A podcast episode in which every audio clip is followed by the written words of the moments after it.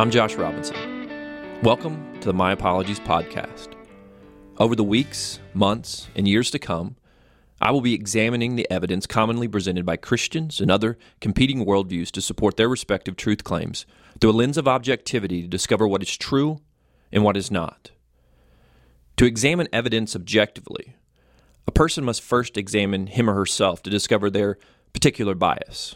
Once the bias is discovered, then you must make a conscious decision to set it aside in order to achieve objectivity in your examinations. Before beginning my examinations of all the evidence presented by the respective worldviews, I first examined myself, discovered my bias, which is I'm a Christian, a Christian apologist to be exact, and to the degree that it is humanly possible, I chose to set it aside.